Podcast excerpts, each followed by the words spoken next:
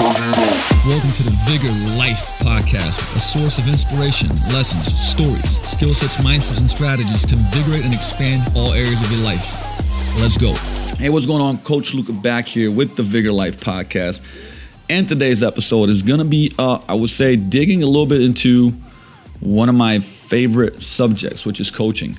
Um, and so, but let's let's just call it the. We're going to call this the I don't know. We can call it the seven questions. We can call it the coaching habit. We can call it the uh, whatever it may be. But my goal here is is to make you better, or um, I would say to help not you, but also other people get more insights. Which is really like you know, coaching is about you know helping people learn, grow, get insights, take action, right? So that um, become like like I said last time, not just thought provoking, but change provoking. Uh, I would even say action provoking. And so um, I've studied a bunch of different things, and I like simple concepts. Meaning, simple is like you know, it's, it's not crazy overwhelming to apply. So, what I'm going to share with you today is going to be things that you're going to be able to apply. And you know, this is directed a little bit more, I would say, towards um, coaching your team. So, if you're in, in any type of business, let alone just the uh, the business of fitness um, and nutrition, uh, I would say any business, uh, but also like this this applies as well into just conversations with I don't with friends, family, colleagues, um, clients, like all of it. Uh, it's universal, and it's, a lot of this stuff is based in psychology. And so I'm gonna you know work to keep this certainly not very very short, uh, but you know, the, this can go much deeper. I'm going to go much in much more detail. And these are the types of things that I actually cover in um, in my business coaching and mentorship program. I'll do full blown webinars talking about this, going deeper, and uh, helping people. Say my uh, my coaching clients get really good at this and having a framework that that they can use. But that's what I'm going to share with you today. And so let, us let's, let's look at it this way. You know, I come from the standpoint of um, I'm always working on helping myself get more clarity um, from from my team, helping them grow, ha- having them help me grow uh, by getting more understanding and insight. And, and, like I said, this is an, is an ongoing process. It's, it's a forever process. But I would say that like at this point in time, I've definitely um, kind of found a groove and, and I'm I'm very very committed to becoming the best I would say leader and coach possible for my team. Um, and with that said, you know what are what are some of the things that you kind of fall you kind of um, let, let, let's just say what are three things that you kind of are bottlenecks. Let's just call them bottlenecks, okay? The three bottlenecks is number one, a lot of times if you're in you know in business and you got a lot of stuff going on uh, and you're leading teams is over dependence. Um, over dependence happens when people keep looking to you uh, to do things. And then of course you take on that role meaning uh, you know you got to you got to fix problems you got to find solutions. And then everybody's trained to you know to come to you. So obviously that means that there's no you know there's not enough ownership there's not enough leadership from uh, you know or should i say uh, t- people taking ownership and leadership of actions uh, based on the values and the mission of the company and things of that nature, right? So, and it just becomes kind of like this cycle that becomes overwhelming because once again, it's like you you got so much on your plate, and then you're getting stuff added on your plate, right? Because everybody's over depending on you. Well, what I'm going to talk about today is going to help people solve their own problems while growing, while getting insight, while getting, uh, I would say, realizations out of it. So that, that's one of the bottlenecks. What's one of the issues? Number two is overwhelm, right? So think about in any situation, organization, business, team, you know, when you're, it, it's like this uh, vicious cycle, right? Where if you're, you know, if you're not focused, you become overwhelmed, right? Because guess what? You don't have clarity, you don't have a narrow path. Like there's too much of everything. And so that drives overwhelm. But then overwhelm drives drives the lack of focus. Uh, it's almost like uh, it's almost like sleep and sleep and stress, right? And cortisol. It's like you don't sleep enough, you're stressed. When you're stressed, you don't sleep well, and there we go. Um, you know, so that's the second thing, and, and and a lot of the these questions and this coaching approach I'm going to talk about today uh, solves that because it creates clarity and it creates focus on what you know what should be focused on and what should be done in, in, in that scenario. Um, and number three is disconnect. And disconnect on two parts, like disconnect on kind of like two levels. Uh, one is the disconnect from impactful and meaningful work, right? It, it, I can't tell you how much of the time, uh, you know, when people are not working on something meaningful or impactful, they become disconnected from their work because they become disconnected from their work. Guess what? They don't do great work, right? They're not doing deliberate practice and focused work. And that creates an issue. And, and you know, now you look at an organization, you look at a team, you look at anything. If these are the things that keep popping up, that means that guess what? Like you're not going to be pushing into the same direction. I put up a post on Instagram yesterday about you know birds flying in V formations together and how they become more efficient. And um, in the Maori they have uh, you know this analogy of same thing of the spear, right? And and to create the most impact, you have to push through those three points of that triangle of the spear forward. Where well, that's the thing is like if your your your team right has focus and path and is moving in the same direction, you're pushing that spear. That's how it punches through stuff, right? Same thing as the birds flying in a V formation. They do it because they're 70% more efficient, right? Um, because of the wind drafts and so, so on and so forth. And they, you know, if somebody gets tired, they go in the back so that somebody else can push.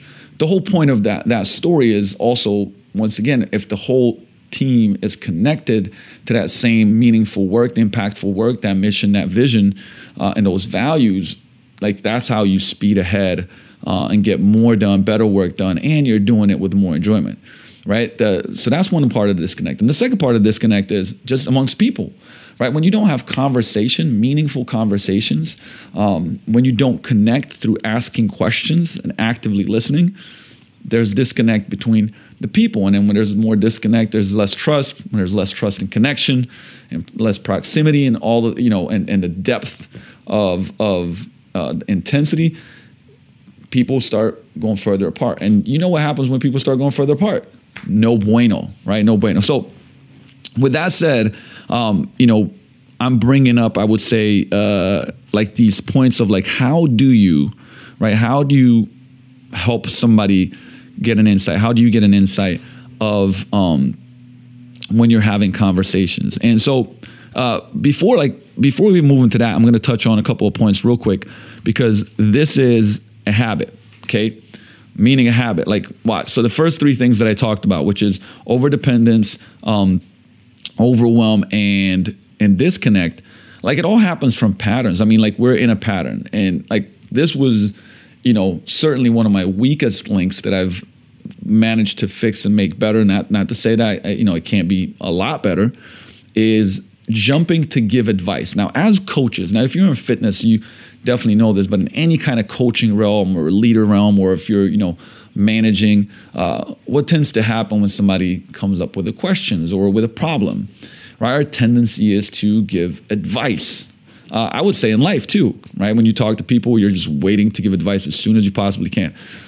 And that is the beginning of the problem, right? That's an that's a habit, that's a pattern, right? You try want to try to fix the problem. You want to you are the solution, you know, uh, the ego, whatever it may be. But like I said, I think sometimes it goes away from the ego. It's like literally a pattern, right? When somebody comes and asks you a question, you so, you try to solve the problem. You try to look for a solution. Well, here we're going to try to do some other stuff and and change some of your patterns. They're going to help you empower people more, uh, for you to do more of the work that you need to do, and empower others to do the work that they need to do. That's meaningful and impactful. So, with that said, let's just touch base on a little bit of you know shifting habits. And and number one, it's like you have to make a, a vow, right?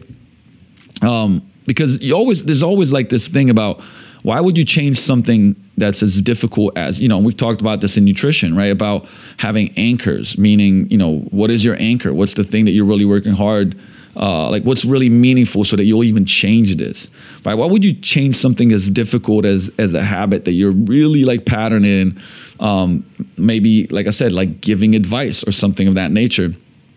If there's not something meaningful attached to it now making a vow to other people tends to be like for me i know that's like I, I, do really well with committing to other people that i care about. Like i respect and honor those people and i care about them and i love them. And because of that like i'm if i make a vow to them and i make a commitment to them i'm going to actually change it. Like leo babauta talks about this in uh, the power of less where you know he made a commitment to his wife and kids to stop smoking. Like that was his vow right? Because it was meaningful because it it messed with him. It, you know, he he knew it was not a good habit. Obviously, not not a, a great role model habit, right? Something unhealthy is something that didn't help anybody else out, annoy them, so on and so forth. So he made that vow, and it starts right there, right? Make a meaningful vow to like somebody that you care about, so that you'll actually change this. Number two is, you know, figuring out your trigger. Um, and this has to be specific, you know. So figuring out your trigger is like what triggers you to do something. So if you guys read, uh, you know, uh, The Power of Habit um, by Charles Duhigg, right, which is a great book, by the way, is there's always a trigger to something, right? So it may be, you know, uh, Jenny at work asked me to do, you know, another batch of work because she couldn't get her work done, and that was the trigger. I was pissed off, and then like, at, like right then and there, I I reached into my, you know, my drawer and, and pulled out M and started munching on them, for instance, right? Or you know, every time just in a meeting uh, brings up X Y Z, you know, I start going in and giving advice and so on and so forth, right? This would be a perfect example for what we're actually talking about right now, the coaching questions, okay? So there's a specific trigger, and you got to write it down. Like, what you know, what's your vow? What's your specific trigger? And then from there, uh, you know, being short and specific. Now, the questions I'm going to go over are exactly that because uh, you call it the double S. You know, short and specific. Like, so what is it that you're going to do? And like I said, if it's too, if it's, if you go too deep and it's like this whole big story about what you're going to do, you're never going to do it. It's got to be simple, short, and specific. Seriously. And then beyond that, you got to practice deeply. Now, I've talked about deep practice before, but you know, um, if you've read, I talked about the culture code. Actually, the first book that Dan Coyle wrote was called The Talent Code, and talking about, you know, why, like, why are these places in the world where you get so much of these this incredible talent? You know, Brazil soccer, Russia tennis, um, uh, New York, for instance, music, right? Think Juilliard School, um, and so on and so forth, right? But you know, what do those people do that that make them so incredible? And um, and why do those people out of those places uh, continue to produce so much talent? Well, one of the things is is that they practice small chunks of the bigger action, right? So instead of practicing the whole tennis serve, you know, you practice just tossing the ball up, tossing the ball up, and becoming phenomenal at that, right? And then also repetition, deliberate repetition, focused repetition. Um, you know, doing it fast, doing it slow, doing it um, different in different creative ways under you know stress, pressure, strain, and like I said, doing those two and one chucking them down and then just making it excellent, right? So that those are some of the traits that, like I said, every person that changes a habit and becomes great at something does, and the last one here is planning how to get back on track, meaning like once you like you're, you're, gonna fall off. Like it's inevitable. It's like the diet right? Like i mean once again i hate um i hate even mentioning the diet because like i said last time you know the best diet is the one you don't know you're on but you know with that said it's like you know you're gonna fall off but it's like how are you gonna get back on track and and with that i mean uh, you know there's a great book making habits breaking habit habits right it's like once you fall off and you miss a moment, you give like you miss a day, and that's a given, right? What you need to do is know what to do when it happens. Right. So resilient systems build in fail safes, whoops, fail safes that when something breaks down, the next step to recover is obvious. And uh, I've talked about this in a blog before where it's like, okay, cool. When this happens, right? Like when you can't go to lunch at this cafe where you have the healthy salad, your favorite salad, um, and you know you get an emergency meeting or this and that you know what is what is something that's likely to happen is very possible or probable like what are you going to do then right plan b and i would even go to far as say like okay and if plan b can't happen then what's going to be plan c? Okay so with that said you know those are the things that you have to build in to uh, i would say to change your habit. Because once again like when i talk about these questions like it's going to be easy you know to go like oh man like this is pretty simple. But like you have to first of all, you know, notice yourself like what do you do in those scenarios and those patterns? Because you can have all this information but to change this habit and you know shut up and not give advice and ask these questions and you know listen then at that point in time uh, you'll actually start working on this. Remember this is what i talked about repetition repetition repetition? Yeah this is where you start with it right? Um, and and i would say this too. Most people will, uh, I would say, now that you like now that you have the questions is like you can ask too many questions at one time.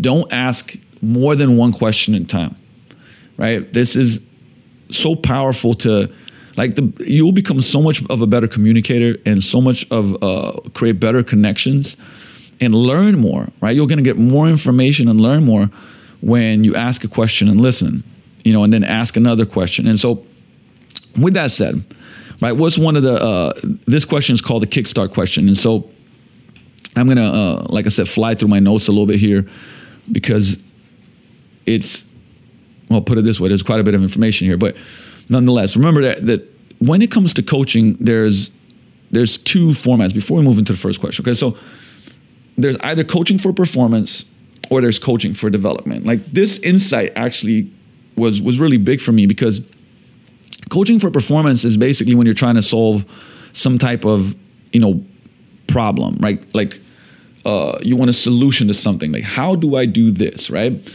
um, so it's it's an issue that you're, you're solving the problem you're solving the issue coaching for performance i'm sorry for development like turns the light on to the person right it's it's like the whole thing. Like there's a person lighting the fire, and there's the fire, right? Coaching for performance is like you're addressing the fire. Coaching for development is you're addressing the person that put you know that that created the fire, right? Um, and I, I would I would have you consider that you know where you have the most growth, and each one has its own place, right? But where you have the most growth and connection and the most value is when you're able to coach for development more right? When you turn it on the person and address the person. So, um, you know, there's three P's in this model that you can focus on. Okay, um, and we'll kind of go back to uh, we'll, get back to this, but I wanted to share that, and it's uh, uh, either the project, the person, or the pattern.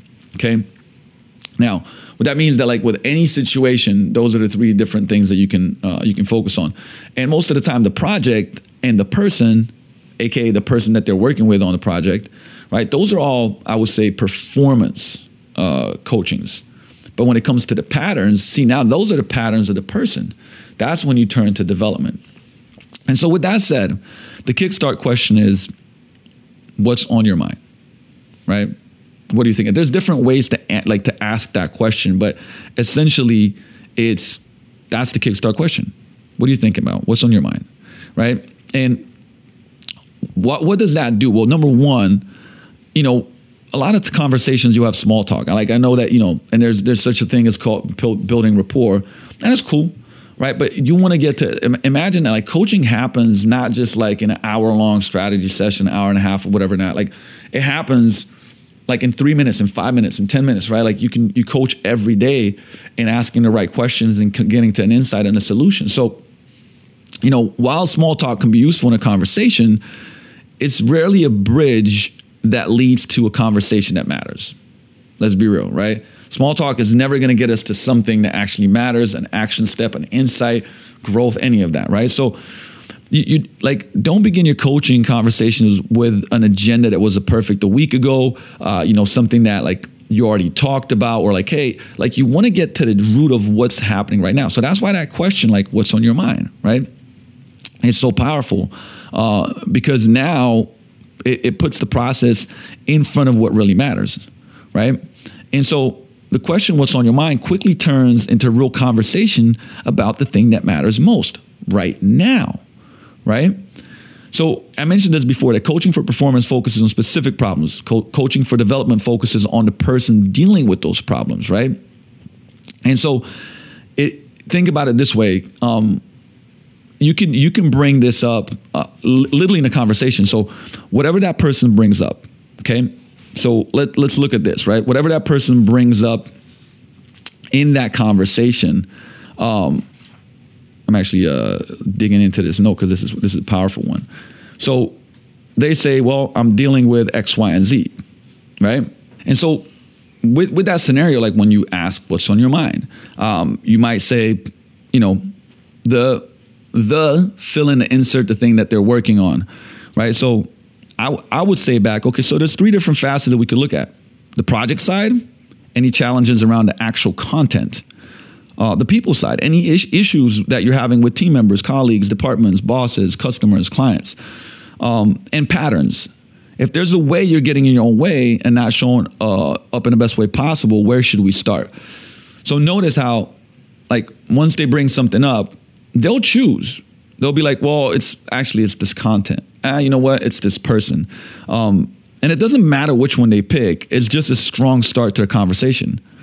So whenever and and then whenever they're done discussing that, you know, P, uh, you can actually ask uh, uh, about another P. So for instance, hey, if this was a thing, what would the challenge be here for you? So meaning, let's say they br- they brought out and they they brought up the project, right?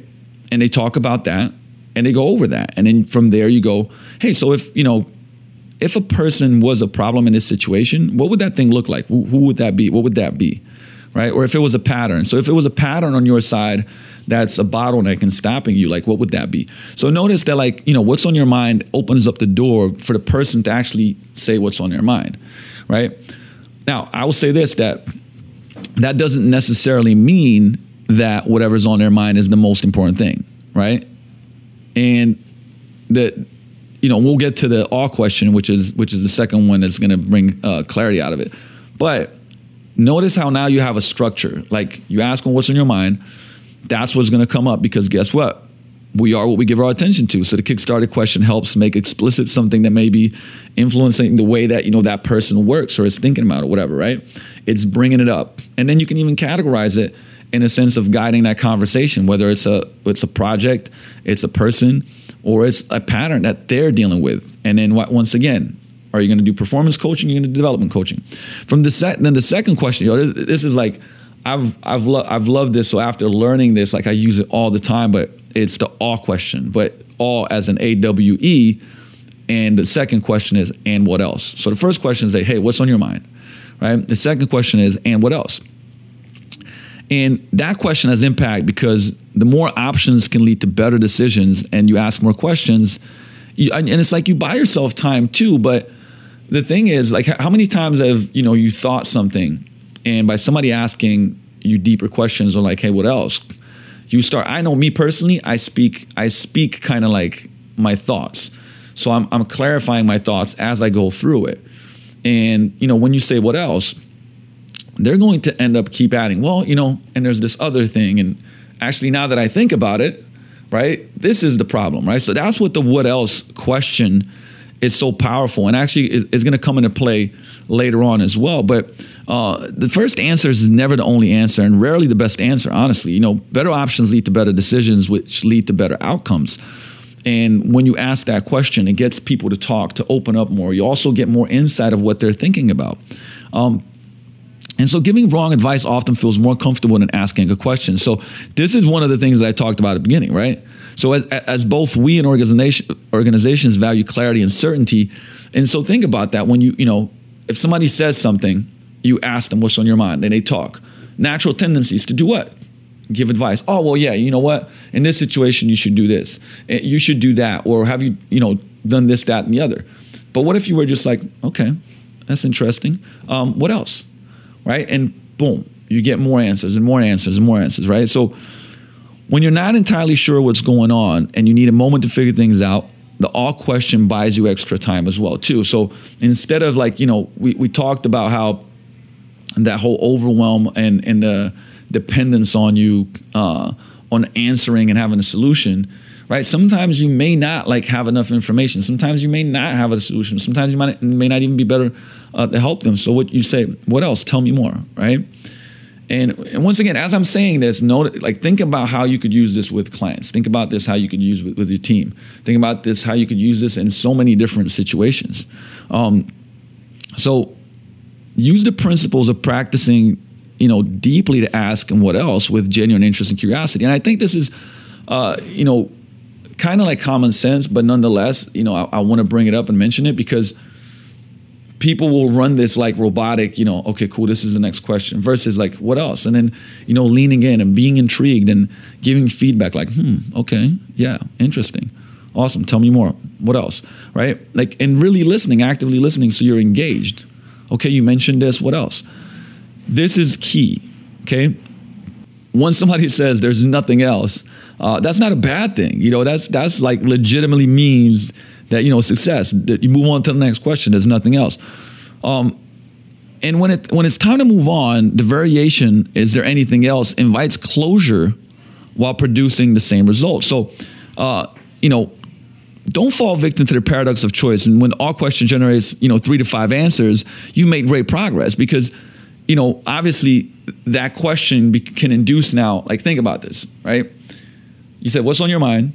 and then we dug into like what else. So we got a, a, slew of things. Maybe it's only maybe it's only one, but maybe it's five. Maybe it's five or six different things, and you know that can create overwhelm. But, but hey, that's that's why we're moving on to the next question, and because yeah, you have progress. You actually got a lot out of them, right? That's great. Um, and remember, the studies also show that follow up questions promote higher level thinking. So, perfect examples like the AWE question it deepens understanding and promote, promotes participation. It gets people more involved. And think about it, people want to be heard. So that's a huge key point here. But okay, we had question one, kickstarted question, what's on your mind? Question two, and what else? And we got everything out. Now there's number three, the focus question. What's the real challenge here for you? So, right, so if you jump in to tackle a presented problem, typically you're working on the wrong problem. Doing work, you're uh, you know your team or or doesn't want to do or doesn't want to get done. So the, the, the challenge that most people present is not the real challenge, right? It's a symptom. It's a secondary issue. It's a ghost of a you know of a previous problem or something like that. So that's why the question, "What's the real challenge here for you?" like creates focus, right? And so it slows down the rush to action. So you solve the real problem and not the first problem because think about the tendency of like solving the first problem, but it's not the real challenge, and you're trying to solve it, or you're jumping in to solve it, going back to do that work. That's where how this focuses laser, like lasers in on the, the real challenge for you, right? So the question also invites analyzing multiple challenges, and it makes it personal instead of appealing to you know high level abstract challenges. I think about that, right? Because if somebody said, "What's the real challenge here for you?" and I just shared four, I have to focus and analyze and think about which one it is that I really want to deal with and, and, and share with you and have you help me fix it. Um, so, you know, if, if asking what's on your mind reveals many problems, don't focus on one or uh, offer advice. Instead, follow up with the focus question, right? Because you can you can only you can only coach the person in front of you, right? Don't tolerate gossip about someone else. Ask the challenge question to focus on the relationship, right? So think about this. Um, as far as like when's the last time that you've done something like that? Right? When's the last time that like think certain things were presented to you and you said okay and what else? Hmm that's interesting. Tell me more. And what else? Right? So now you're getting stuff up. And what when, when did you say when's the last time that you said hey what's the real challenge here for you? Okay? So and and think about this. If listening to high level conversation about us and we right? Instead of me and I, the focus question can bring focus to the person at hand, right? Because it's like, what's the real challenge here for you? Okay, adding for you to the end of many, uh, end of uh, as many questions as possible can make conversations more development than performance oriented, right? Because you're you're you're focusing that on them, like what's their challenge, and and that's where the development part comes out, and that's what I love about it. Um, and, and also like remember that there is a place for your advice. Okay. However, one of your roles as a, a leader, you know, manager, coach, whatever it, it, it may be in a scenario, uh, is to have answers, right? So it's not just, of course, like we ask questions because a lot of times when you ask questions, people figure stuff out for themselves. But look, you're still, you know, or if you're an expert in something, right? Or if you're the person that, like, you still, that there's a place for that. That I'm not saying that, but like, why not answer the right question for that right time? And that's what uh, that's what this does. So, also the last thing on that is that research shows that adding for you to a question helps people figure out the answers faster and more accurately. So like a lot, like these questions are all based in like, uh, you know, I'd say scientific findings in in uh, in psychology, right? Uh, from there, the number four question is the foundation question, which is, what do you want? So, and there's many reasons why the what do you want may not be asked or answered clearly.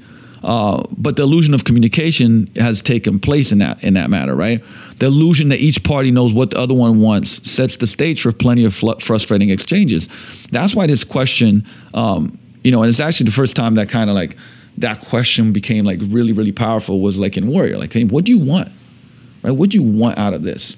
Um, matters because guess what? Like that's how you get a focus point and a target, and you can reverse engineer stuff, right?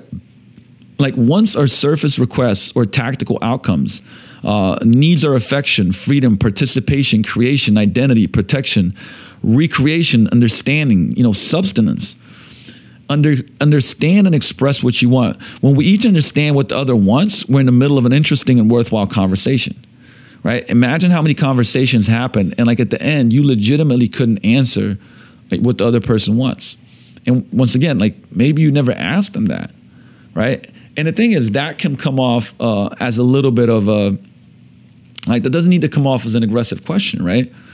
What do you want? What do you want to get out of this, right? It can it can be asked in a in a non-threatening way, and, and actually that's how you want to do it in this situation. Um, you know, if, if you're not as sure about a situation and you read it as unsafe and you begin to back away, unable to engage your conscious brain, like that that essentially is not knowing what somebody wants, right? So that others engage rather than retreat from you, focus on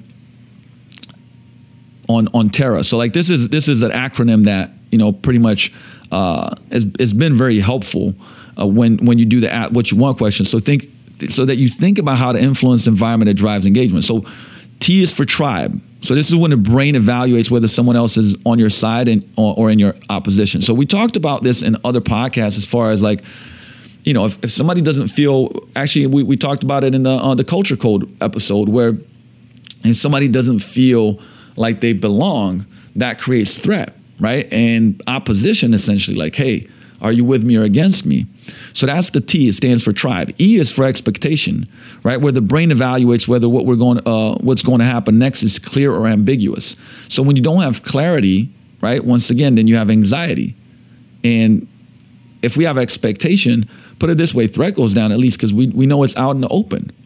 R is for rank, where the brain evaluates whether someone else is more or less important than you are and its effect on your status, right? So once again, if you're trying to put yourself above somebody, right, that can create an issue.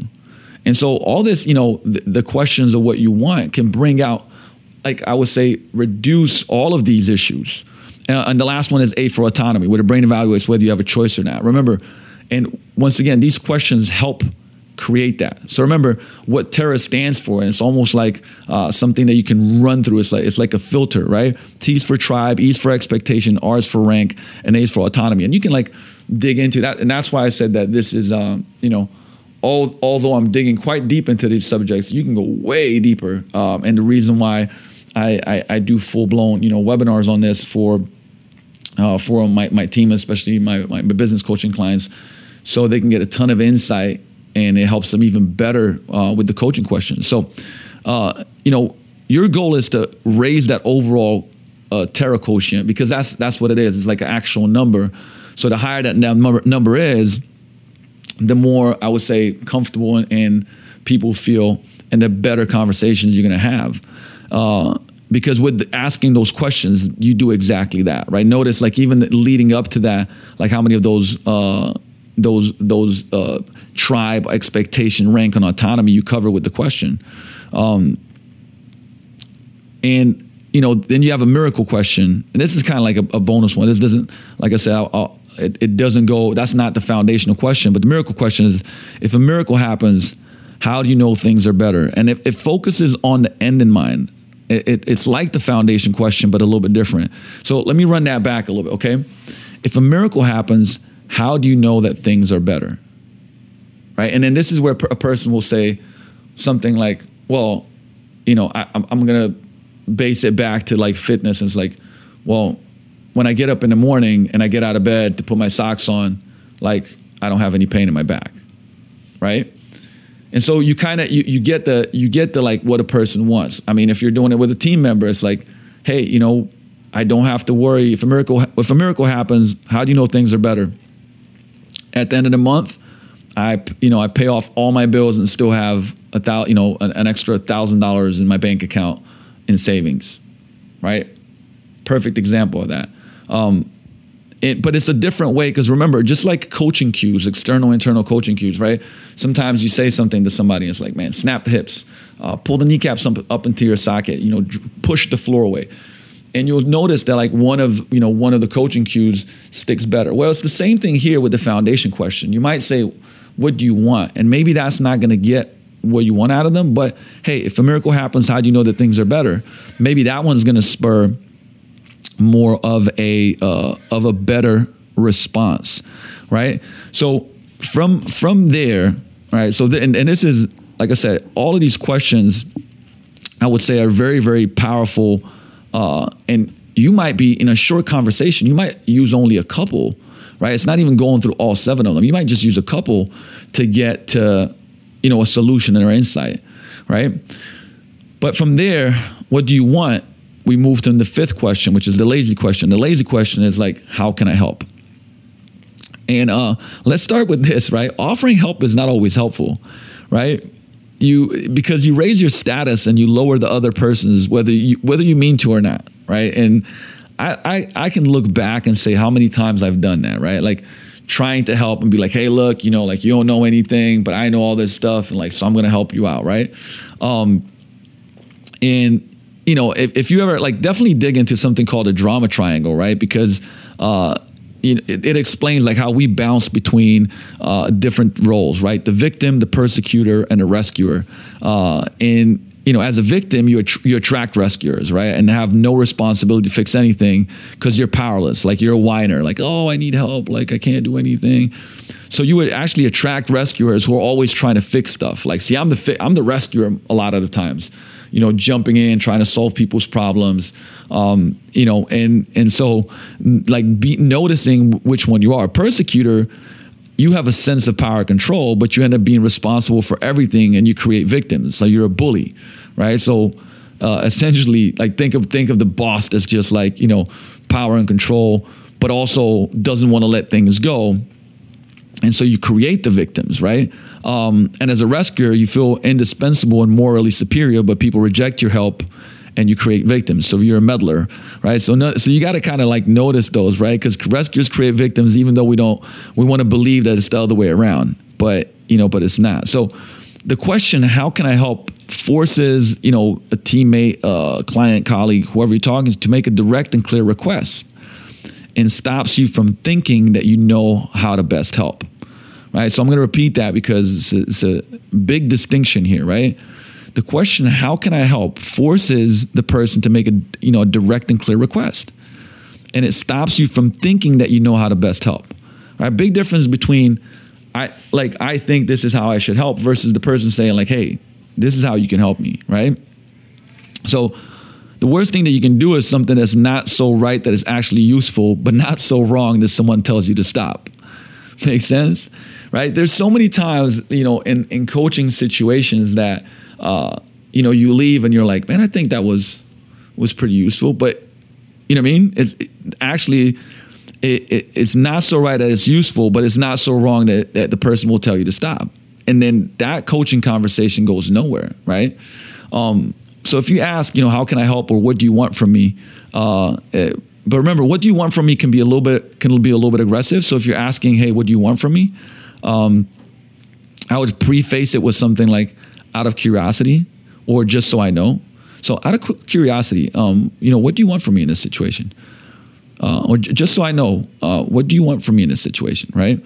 Uh, will soften the tone. Because let, us be real, like if I'm like, man, what do you want from me? right? This just sounds aggressive. Um, but it, it also makes a point, like tonality, the, the way that you communicate, like how important this is. Right? Think about that, right? Like you, you could even go through these questions and go like, okay, cool. So I'm gonna go, hey, what do you want from me? And that person automatically goes like, oh man, that sounds like I'm being a, a burden, right? So then they'll be like, ah, you know what? I don't want anything, right? Bam, that co- that co- coaching conversation is over.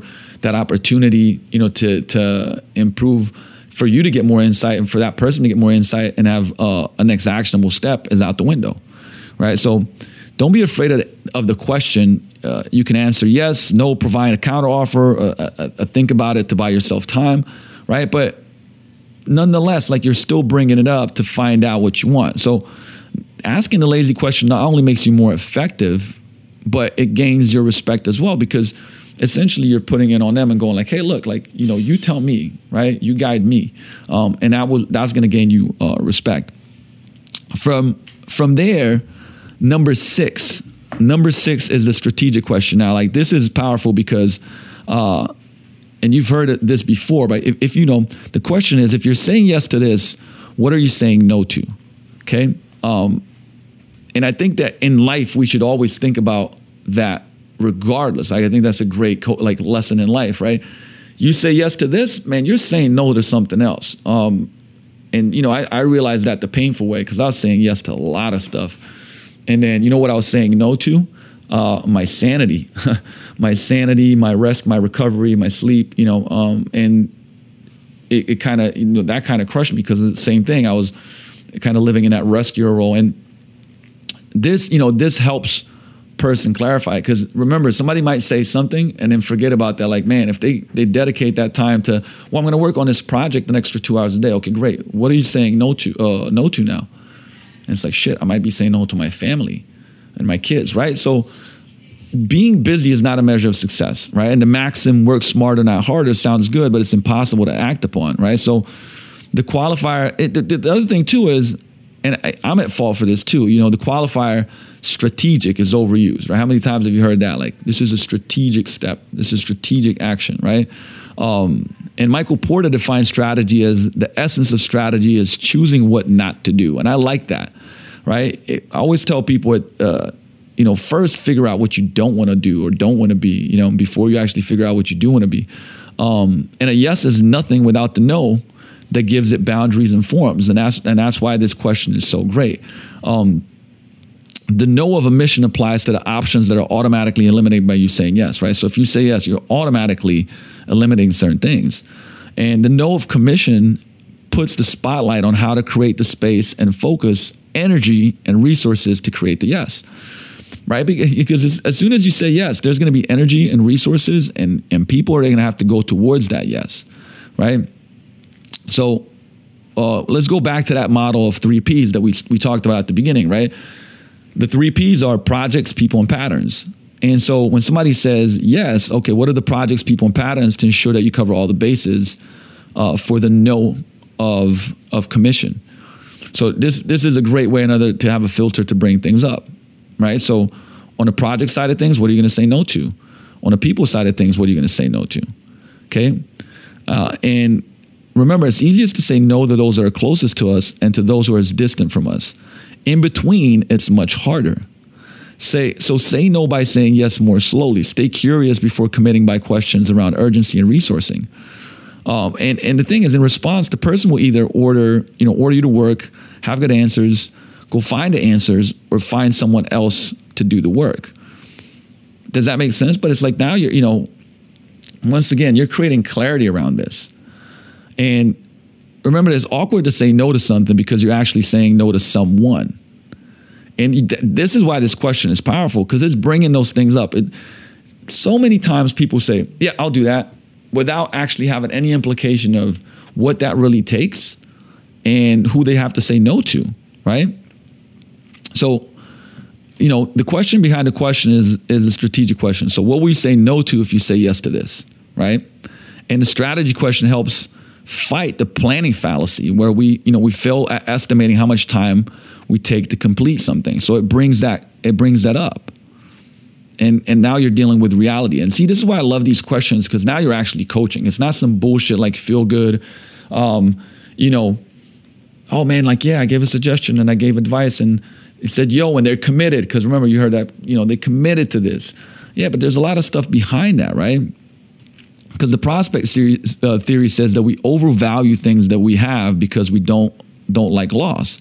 So the strategy question focuses on what we're holding on to, and that and that is very very very important, right? And at the the last part of this, um, the last question is the learning question, and like I love this. Okay, the learning question is what was most useful for you.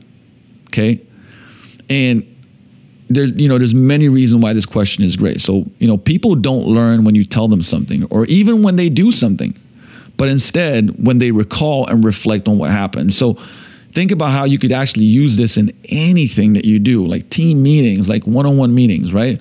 Um, and the question, what was most useful to you, create space for people to have learning moments, right? And we talk, you know, we talk about how much it's it's difficult to um, absorb knowledge or retain knowledge, right? But when you create learning moments, like you speed that process up, and so retention increases when we make the time and effort to find an answer or we create and share our own connections to new ideas. And like that question allows for space for that to happen, right? So you interrupt the process of forgetting by asking a question, right? So find a way to ask the question in places other than the end of a conversation too. So notice like all these questions, like you can use them in different areas. It's like the what else question, right? So think think about like we're gonna run back just a little bit, but when you ask, uh, you know, what's the real challenge here for you? Whatever they say, you can say, oh, okay, what else? right? Because now, once again, they're to give a couple of challenges. And then when you ask the next question, what do you want? Right? They're going to tell you that. And what else? Notice, what else is like the magic question after anything? Um, so, you know, just know that the learning question frames what just happened as something that was useful and creates a moment in which to figure out what it was. Right? So remember that. Uh, you know, just the fact that you stated as useful right now that frame is there that hey this was a useful conversation with you know my my manager my my boss my teammate whatever my uh, my client my coach um, so it has the person focus on one or two t- key takeaways from that conversation and that's where they're going to learn that's where they're going to grow they're, that's where they're going to get insights So fixing the question with for you makes it personal like we talked about this before people are telling themselves that was useful which sounds sounds like better advice Right? Think about that, right? Like if you came from a conversation, somebody said, "Hey, how did that meeting go?" Oh man, it was useful. Like this is what I got from it, right? But th- that that's important. Like that's important that the person believes that it was a useful conversation. Now, of course, and, and of course it was because part of that is the frame. Like they're going to learn from that, right? The answer to the question not only provides guidance on what to do next time, but reassures you that you're being useful right? It's a reassurance for you that as a coach, as a leader, as a mentor, as a, you know, that you're being useful, right? So, and finally, the question prompts insight instead of eliciting judgment. It reminds people how useful you are to them, right? Because it, there's a lot of scenarios where the conversation happens and a person doesn't leave like, "Hey, that was useful," and I, but I, but that's how it should be, right? Or that's what I'd have you consider that that's what you're shooting for, right? So, and and if you guys have read The Power Moments uh, from Chip and Dan Heath, uh, and this is even before that, if you guys have heard of the peak end rule, it says that how we evaluate an experience in, is disproportionately influenced by its peak and its ending moments. Um, and you know, I've, I've talked about studies before about like how certain things end, you know, colonoscopies or a visit a gynecologist is like they made a, a one or two minute difference of how it ended and it made the person experience so much better. So, you know, the question of was that uh, what was the most useful for you? It ends in a kind of like with the peak end rule, where they have an insight and a learning learning moment at the end, right? And that's what they remember most. Because remember, you remember the peak of a uh, experience or uh, you know, a, like a travel moment or a meeting or whatever, in the end. So you know that could be that could be a bad like the peak could have been a bad thing right? You remember the worst thing about it the, the kind of like the, the best or the worst thing about it and the end. So here you have an opportunity to say you know what's what was useful for you. You have an opportunity to kind of play that peak end rule where you know because that was an ending moment and the ending moment ended in something useful in an insight and, and, and a learning moment right? And, and they walk away from that. So with that said right those are the seven questions I, I and I strongly encourage you to use them and use them. What I mean, you know, what we talked about at the beginning, like making, you know, making a vow and a commitment to some somebody else, like finding the trigger, you know, having the making it specific and simple, like you know, uh, deliberately practicing it, and also preparing for, uh, you know, and if if this then that type of scenario, right? So like this this has to like you have to practice this. So yeah, there's seven questions, but you know, this next time around after, after you listen to this podcast, hey, maybe the conversation that you have with a team member, with with a client, whatever, you start using that, and maybe they come to you and they're frustrated, and you start, hey, with you know, what's on your mind, and then you listen, right? The number one question, the Kickstarter question, what's on your mind? The number two question is the AWE question. And what else? And remember, you can use the and what else question in anything else, and it's very, very powerful. Number three, the focus question is what's the real challenge here for you? And remember that you can also always follow that up with and what else? Number four is the foundation question What do you want? Number five is the lazy question. So, how can I help? Right? What do you want from me? Remember, if you say, What do you want from me? You want to be like, Hey, I'm curious, just understand better. What do you want from me? Number six is the strategic question. If you're saying yes to this, what are you saying no to? And the last question is, What was the most useful for you?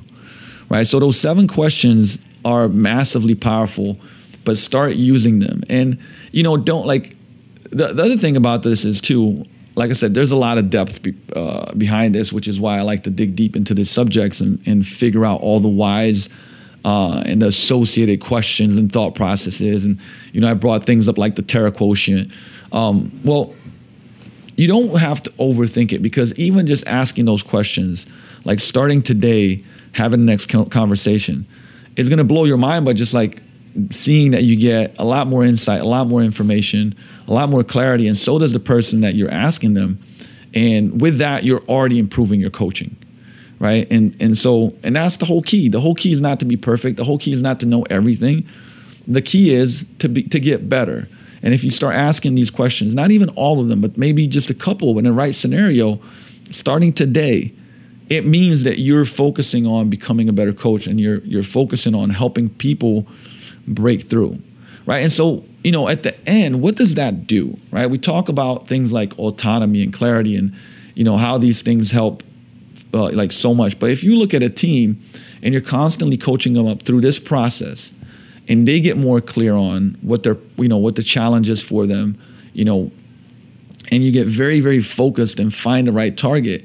And then at the right point in time, you give advice and they're empowered to go do it like this is how your business moves forward faster. This is how your organization, your team grows.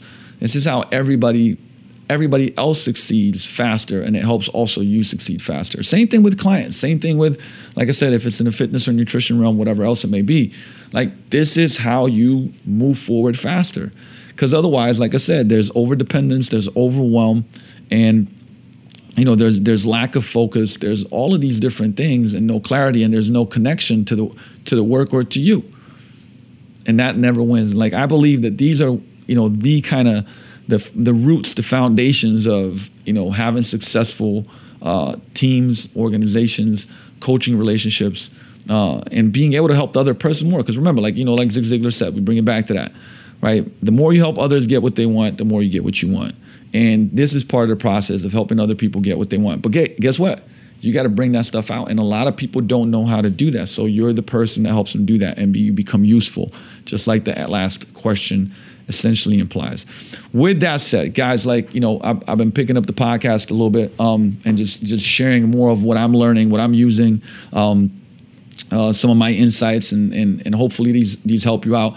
As always, you know, uh, please go to iTunes, uh, give it a review, uh, always appreciate those. Share this. Like I said, if it's helped you, it can help other people, and and that's my goal. My goal is to really, really, you know, help other people become better coaches, better leaders. You know, change their life, change your body. As you know, the Vigor Life podcast, I said this is insights to upgrade your life. And so, with that said, love and appreciate you. I'll see you in the next episode of Vigor Life podcast. Peace.